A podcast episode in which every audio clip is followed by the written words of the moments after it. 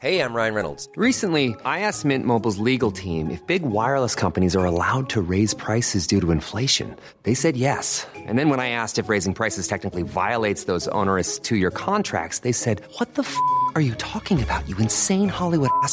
So to recap, we're cutting the price of Mint Unlimited from $30 a month to just $15 a month. Give it a try at mintmobile.com slash switch. $45 upfront for three months plus taxes and fees. Promo rate for new customers for limited time. Unlimited more than 40 gigabytes per month. Slows. Full terms at mintmobile.com. Hiring for your small business? If you're not looking for professionals on LinkedIn, you're looking in the wrong place. That's like looking for your car keys in a fish tank. LinkedIn helps you hire professionals you can't find anywhere else, even those who aren't actively searching for a new job but might be open to the perfect role. In a given month, over 70% of LinkedIn users don't even visit other leading job sites. So start looking in the right place. With LinkedIn, you can hire professionals like a professional. Post your free job on linkedin.com slash achieve today.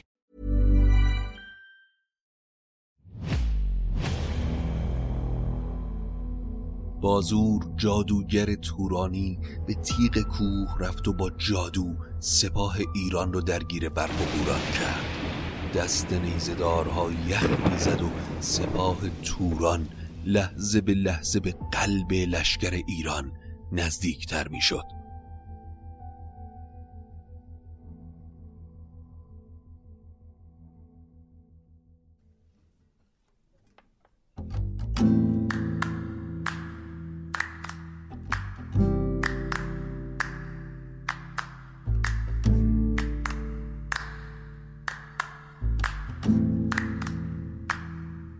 Yeah. اگه حالت گرفته است چشات پف کرده و خسته است. پاشو چای دم کن کیک تو فرن بشین و گوش کن به داستان این و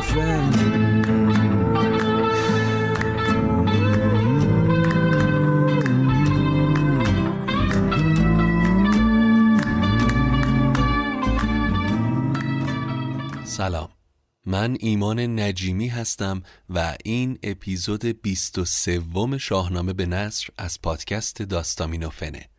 داستامینوفن پادکستیه که من داخل اون برای شما قصه می‌خونم. حامی داستامینوفن برند دوست داشتنی میهنه که هممون باهاش خاطره داریم و برای پروژه شاهنامه به نصر همسفر این پادکست شده. اگر مایل هستید به داستامینوفن کمکی بکنید بزرگترین کمک شما اشتراک گذاری این پادکست با سایر دوستانتونه. تا فارسی زبانهای بیشتری بتونن قصه های شاهنامه رو بشنون. همینطور می‌تونید از طریق لینکی که در توضیحات هر اپیزود هست به داستامینوفن کمک مالی کنید. به هر مقداری که صلاح دونستید. البته کاملا اختیاریه. امیدوارم که از شنیدن اپیزود 23 لذت ببرید. در اپیزود قبل گفتیم که لشکر ایران به سپهبدی توس برای کینخواهی سیاوش راهی توران شدند. در اولین چالش این مسیر به کوه کلات رسیدن و برخلاف سفارش کیخسرو که به توس گفت از اون مسیر نرو چرا که برادر من از زن اول سیاوش اونجاست توس به اون دژ حمله برد و با وجود رشادت های فرود برادر کیخسرو اون قلعه توسط سپاه ایران گرفته شد. اما سه روز بعد از اون واقعه سپاه ایران به کاس رود رسید. فرمانده تورانی ها پلاشان پهلوان رو برای جاسوسی فرستاد تا تمام لشکر ایران رو نگاه کنه و سراپرده ها رو بشماره. اما در اون لشکرگاه تپهی بود جدای از باقی سپاه که گیو و بیژن روی اون نشسته بودن و مشغول صحبت بودن که از کنارشون درفش پلاشان پیدا شد. پلاشان تا چشمش به گیو و بیژن افتاد پیش خودش گفت که بهشون حمله می‌کنم و یکیشون رو می‌کشم و اون یکی رو دست بسته با خودم به سمت توران می‌برم. اما پلاشان که با این خیال پیش میومد بیژن رو به پدرش گیو کرد و گفت سلیح سیاوش مرا ده به جنگ پس آنگه نگه کن شکار پلنگ. بدو داد گیو دلیران زره همی بست بی جن زره را گره. یکی باره تیز رو برنشست به هامون خرامید نیزه به دست. پلاشان یکی آهو افکنده بود کبابش براتش براگنده بود. سواران به نیزه براویختند یکی گرد تیره برانگیختند. سنانهای نیزه به هم برشکست. یلان سوی شمشیر بردند است به زخمندرون تیغ شد لخت لخت. ببودند لرزان چو شاخ درخت. عمود گران برکشیدند باز. دو شیر سرفراز و دو رزم ساز. چونین تا برآورد بیژن خروش. عمود گران برنهاده به دوش. بزد بر میان پلاشان گرد. همه مهری پشت بشکست خورد زبالای اسبندر آمد تنش. نگون شد بر او مقفر و جوشنش. اما شب که فرا رسید شرایط برای سپاه ایران سخت شد. برف سنگینی زمین رو سفید پوش کرد و سپاه کوه کوه هیزم جمع می کردن و آتش می زدن تا بتونن سرما رو از سر بگذرونن. یکی ابر تندن در آمد چو گرد ز سرما همین لب به دندان فسرد. سر و پرده و خیمه ها گشت یخ کشید از بر کوه بر برف نخ. به یک هفته کس روی هامون ندید. همه کشور از برف شد ناپدید. خور و خواب و آرام گه تنگ شد. تو گفتی که روی زمین سنگ شد. کسی را نبود یاد روز نبرد. همی اسب جنگی به کشت و بخرد. به هشتم برآمد بلند آفتاب. جهان شد سراسر چو دریای آب.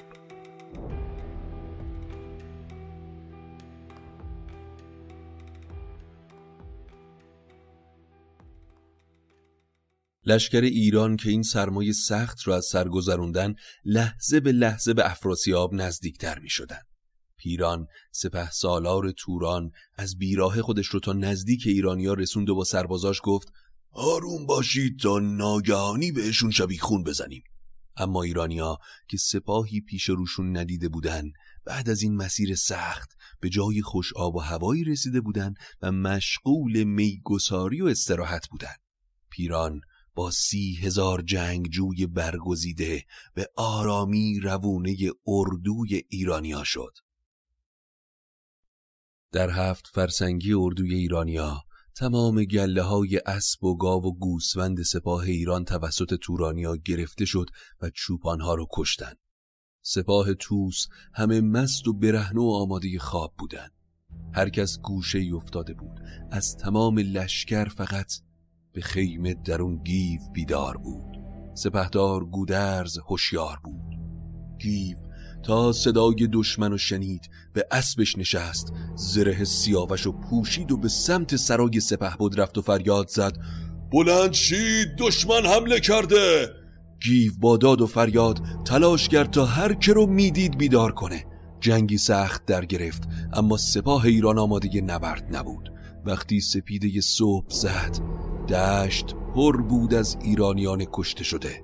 گودرز گرز بالای سر میچرخوند و به هر سمت که نگاه می‌کرد هیچ کس از یارانش رو نمی‌دید. توس سپه بود به دنبال پهلوان ها میگشت اما به جز گیو و چند سوار دیگه هیچ کس رو پیدا نمی‌کرد. اون لشکر بزرگ زیر و زبر شده بود. ایرانیا هرچه داشتن و گذاشتن و به سمت کاسرود فرار کردن تورانیا هم به دنبالشون میتاختن اونچه از لشکر ایران باقی مونده بود به سمت کوه رفتن. توس مثل دیوانه ها فریاد می‌کشید. دیدبانی رو بالای کوه گذاشتن و به این فکر بودن که هرچه سریعتر به کیخسرو خبر بفرستن و تقاضای کمک کنن.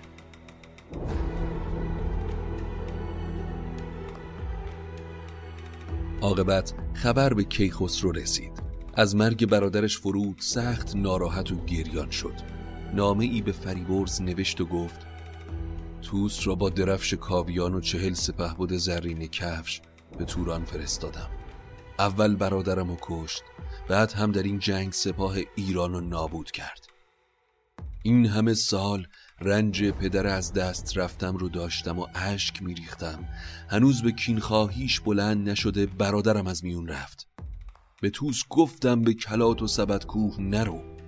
فریبرز نامه رو که خوندی توس رو به اینجا برگردون. از این به بعد سپه بود زرین کفش تو هستی و گودرز تو رو راهنمایی می‌کنه.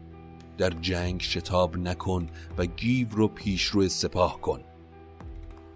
نامه رو مهر کردن و به سواری تیز پا دادن.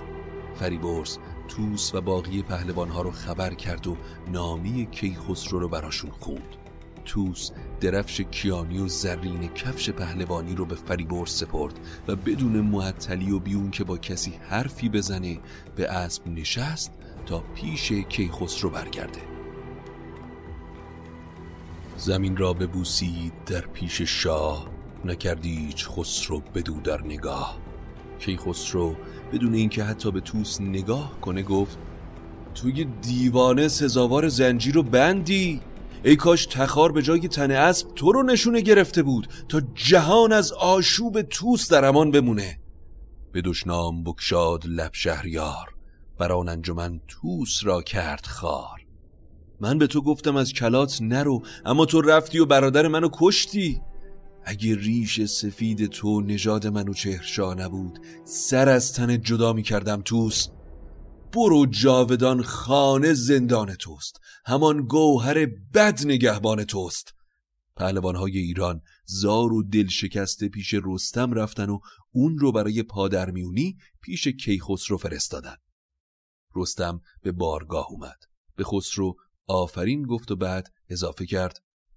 اگرچه از لشکر و تو سازرده ای اما اونا رو به من ببخش. برای مرگ برادرت صبر پیشه کن کیخسرو. توس هم داماد و پسرش رو در این جنگ از دست داده؟ رستم اون قدری با کیخسرو صحبت کرد که شاه توس رو که بار دیگه برای عذرخواهی اومده بود پذیرفت. توس جلو اومد و گفت اجازه بدید یک بار دیگه برای پاک کردن این سرفکندگی به جنگ برم. این بار یا سر از دست میدم یا پیروز برمیگردم کی خسرو تا امروز همچین ننگی به ما نرسیده بود که زمین از خون دلیران ایران دریا بشه.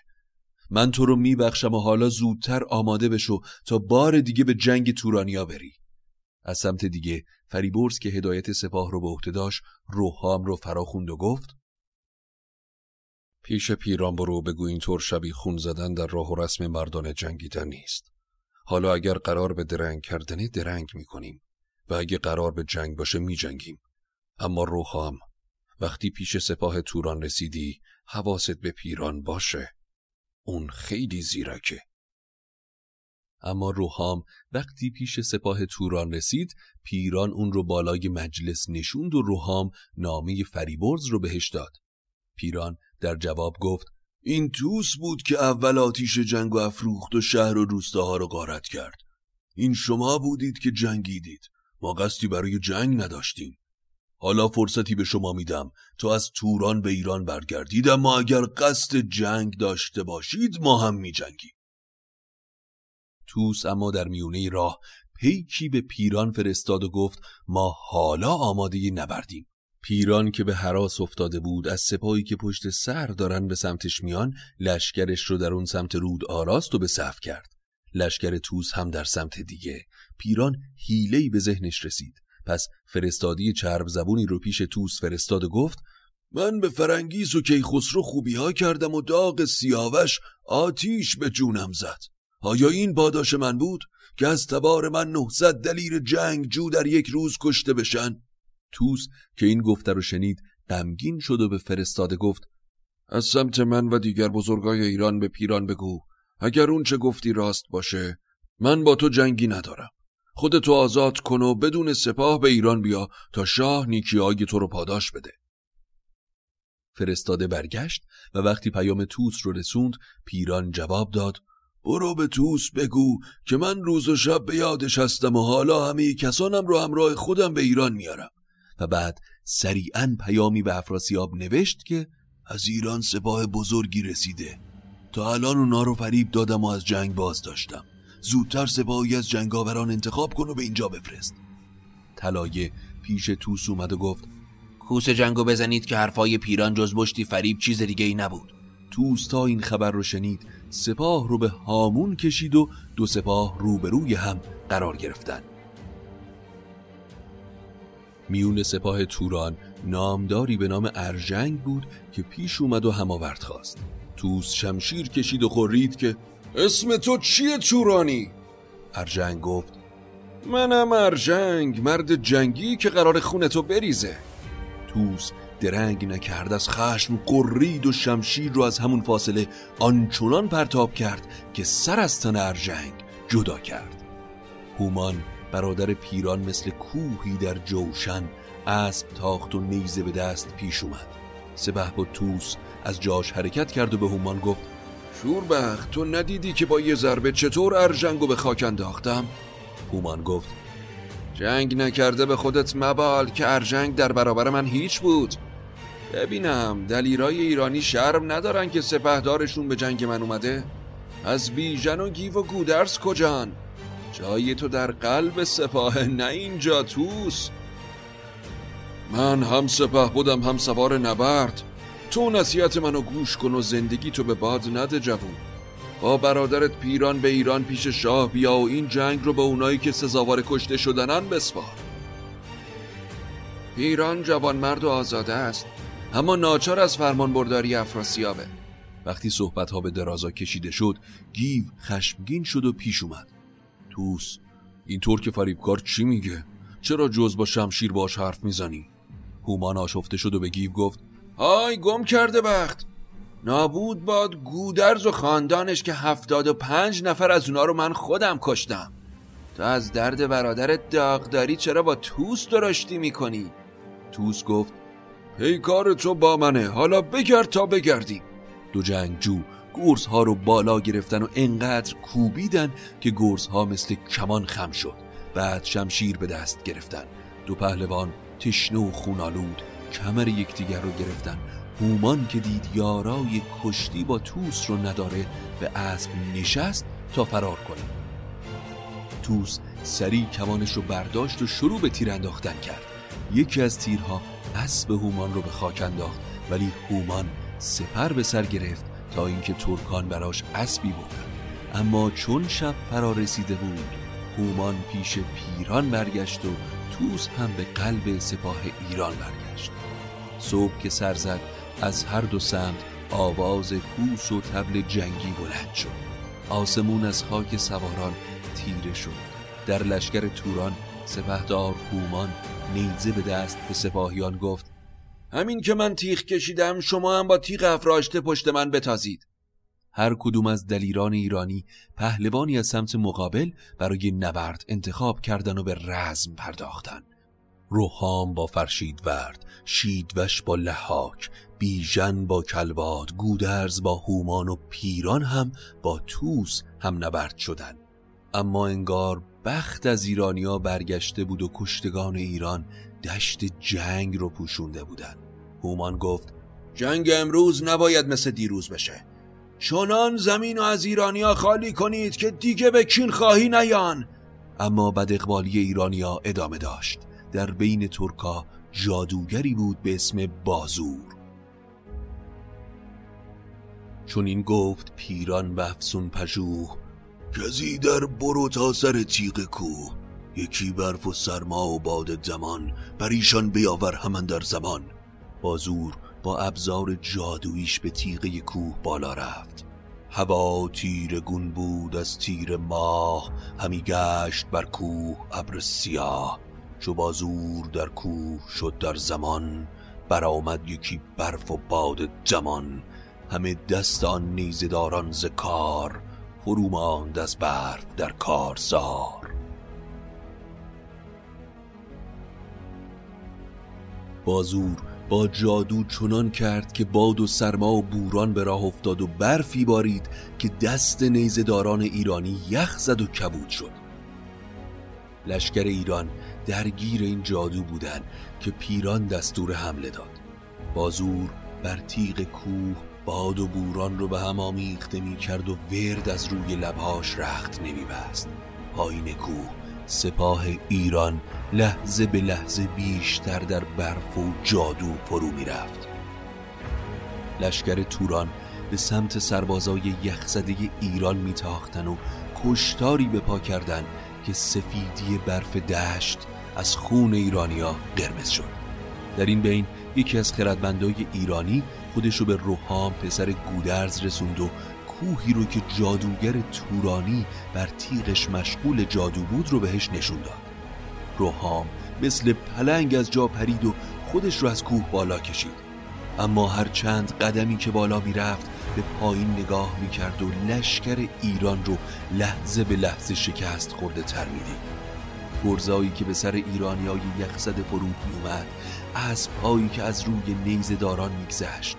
اما روحام هر چه در توان داشت رو گذاشت تا با سرعت بیشتری خودش رو به بالای کوه برسونه. جادوگر تا چشمش به روحام افتاد گرز چینیش رو بالا برد و به سمت روحام حمله کرد. چو جادو به دیدش بیامد به جنگ عمودیز پولاد چینی به چنگ. چو روحام نزدیک جادو رسید سبک تیغ تیز از میان برکشید. بیفکن دستش به شمشیر تیز یکی باد برخاست چون رست خیز. زروی هوا ابر تیره ببرد فرود آمد از کوه روحام گرد. وقتی روحام دست جادوگر رو قطع کرد ابر تیره از آسمون ناپدید شد و یخهای سربازان ایرانی شروع به آب شدن کردند. تا جادو از میون رفت بودرز گفت دیگه جای پیل و کمند و کمان نیست. باید تیغ و شمشیر بکشیم یا می‌کشیم یا کشته میشیم. اما توس گفت ای پیر جهان دیده حالا که سرما از بین رفته ما چرا سر خودمون رو به باد بدیم؟ اونا خودشون بر ما میتازن. ما چرا پیش دستی کنیم؟ تو درفش رو در قلب سپاه نگهدار و اگر من کشته شدم سپاه رو بردار و پیش شاه برگرد که من مرگ رو به خاری و سرزنش ترجیح میدم. برای سیاوش! بار دیگه جنگ آغاز شد. دلیران ایرانی جان به کف با تمام توان شمشیر میکشیدن اما سپاه ایران که قسمت اعظمش از بین رفته بود بعد از مدتی حراسناک شد و پشت به دشمن کرد و فرار کرد. همی تیره شد روی اختر درشت دلیران به دشمن نمودند پشت. چو توس و چو گودرز و گیو دلیر چو شید و شو بیژن چو روحام شیر. همه برنهادند جان را به کف همه رزم جستند بر این پیش صف. هر آن کس که با توس در جنگ بود همه نامدار و کنارنگ بود. موبدی که همراه بزرگان لشکر بود خودش رو به توس رسوند و گفت پشت سپاه هیچ مرد جنگی نمونده. مراقب باشید که آسیبی به شما سپه نرسه که اون وقت کار برای ایرانیا یکسره میشه. توس گیو رو فرستاد تا لشکر رو دوباره جمع کنه و باز بیاره. اما شب فرا رسید و هر دو سپاه عقب نشستن و به اردوگاهاشون برگشتن. توس به لشکر گفت حالا که شب رسیده آتیش جنگ خوابیده. باید کمی استراحت کنید و کشته ها رو به خاک بسپاریم که فردا روز سختی خواهد بود.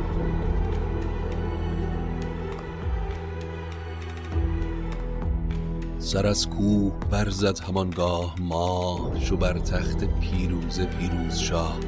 سپهدار پیران سپه را بخواند همی گفت زیشان فراوان نماند دیگه چیزی از لشکر ایران باقی نمونده. فردا هر کسی ازشون که زنده باشه رو بیجان می‌کنیم. سپاه توران غرق شادی شد و شب رو با آسودگی گذروندن. سمت دیگه ایرانیا با دلی خسته و سری پر از ننگ از جنگ برگشتن دشت پر بود از کشتگان و مجروحهای ایرانی. همه به سوگواری برای کشته ها آتش روشن کردند. از گودرزیان بسیاری کشته و زخمی شده بودند. گودرز خروشید که چرا باید من به این پیری برسم و فرزندانم همه زیر خاک باشم؟ توز هم با چشمی خونین از اشک دستور داد تا کشتگان رو به خاک بسپارن و رو کرد به پهلوانهای باقی بوده همی گفت اگر نوزر پاکتن نکشتی بن بیخ من بر چمن نبودی مرا رنج و تیمار و درد غم کشته و گرم دشت نبرد که تا من کمر بر میان بستم به دل خستم گر به جان رستم. همکنون تن کشتگان را به خاک بپوشید جایی که باشد مخاک فردا یارای مقابله با این سپاه عظیم از توران رو نداریم. لشکر رو با بونه و خیمه به هماون کوه می‌کشیم تا من سواری پیش کیخسرو بفرستم تا رستم زال رو به کمک ما بفرسته. سپاه ایران قبل از اینکه دشمن از خواب بلند بشه ده فرسنگ از اونجا دور شد و عقب رفت تا به کوه هماون رسید. از سمت دیگه آفتاب که سر زد پیران با جوش و خروش لشکر توران رو به رزمگاه آورد اما اونجا رو خالی دید. پیران که فکری شده بود با باقی پهلوونا رایزنی کرد که باید چه نقشه پیاده کنن هومان به همراهی باقی سردارا گفت اون سپاه بزرگ با اون همه پهلوان و سوار از میدون جنگ فرار کرده. این یعنی که ایرانیا ضعیف شدن. اگر قفلت کنیم به سمت کیخسرو میرن و با لشکر بزرگی برمیگردن. پیران نباید صبر کنیم. باید تارومارشون کنیم. این شد که سواری رو پی ایرانیا فرستادن تا از جای اونا آگاه بشن. سوار برگشت و خبر آورد که اونها در کوه هماوند ساکن شدن. پیران رو به هومان کرد و گفت ایرانیا در پناه کوهن و جنگ آسون نخواهد بود. تو با سوارانت برو من هم در پی شما میام. آفتاب کامل بالا اومده بود که سران ایران لشکر رو در پیش کوه به صف کشیدن. وقتی هومان با لشکرش به نزدیک کوه رسید و اون صف آراسته رو دید رو به توس و گودرز فریاد زد. شما که با اون همه لشکر به کینخواهی اومده بودید شرمتون نیست که از پهلوانای تورانی فرار کردید و مثل بز کوهی به کوه پناه بردین؟ فردا شما رو از این کوه پایین می‌کشم و با دست بسته پیش افراسیاب می‌برم. از سمت دیگه هومان سواری پیش پیران فرستاد و گفت فکر ما خیلی هم درست نبود پیران. فعلا تاختن به اونا اشتباهه. هنوزم لشکرشون کوه و دشت و پوشونده. تو زودتر با سپاهی آراسته به اینجا بیا. پیران با شنیدن این خبر آشفته شد و با سپاه بزرگش به سمت هماون کوه تاخت. سپه بود به کوه هماون رسید ز گرد سپه کوه شد ناپدید.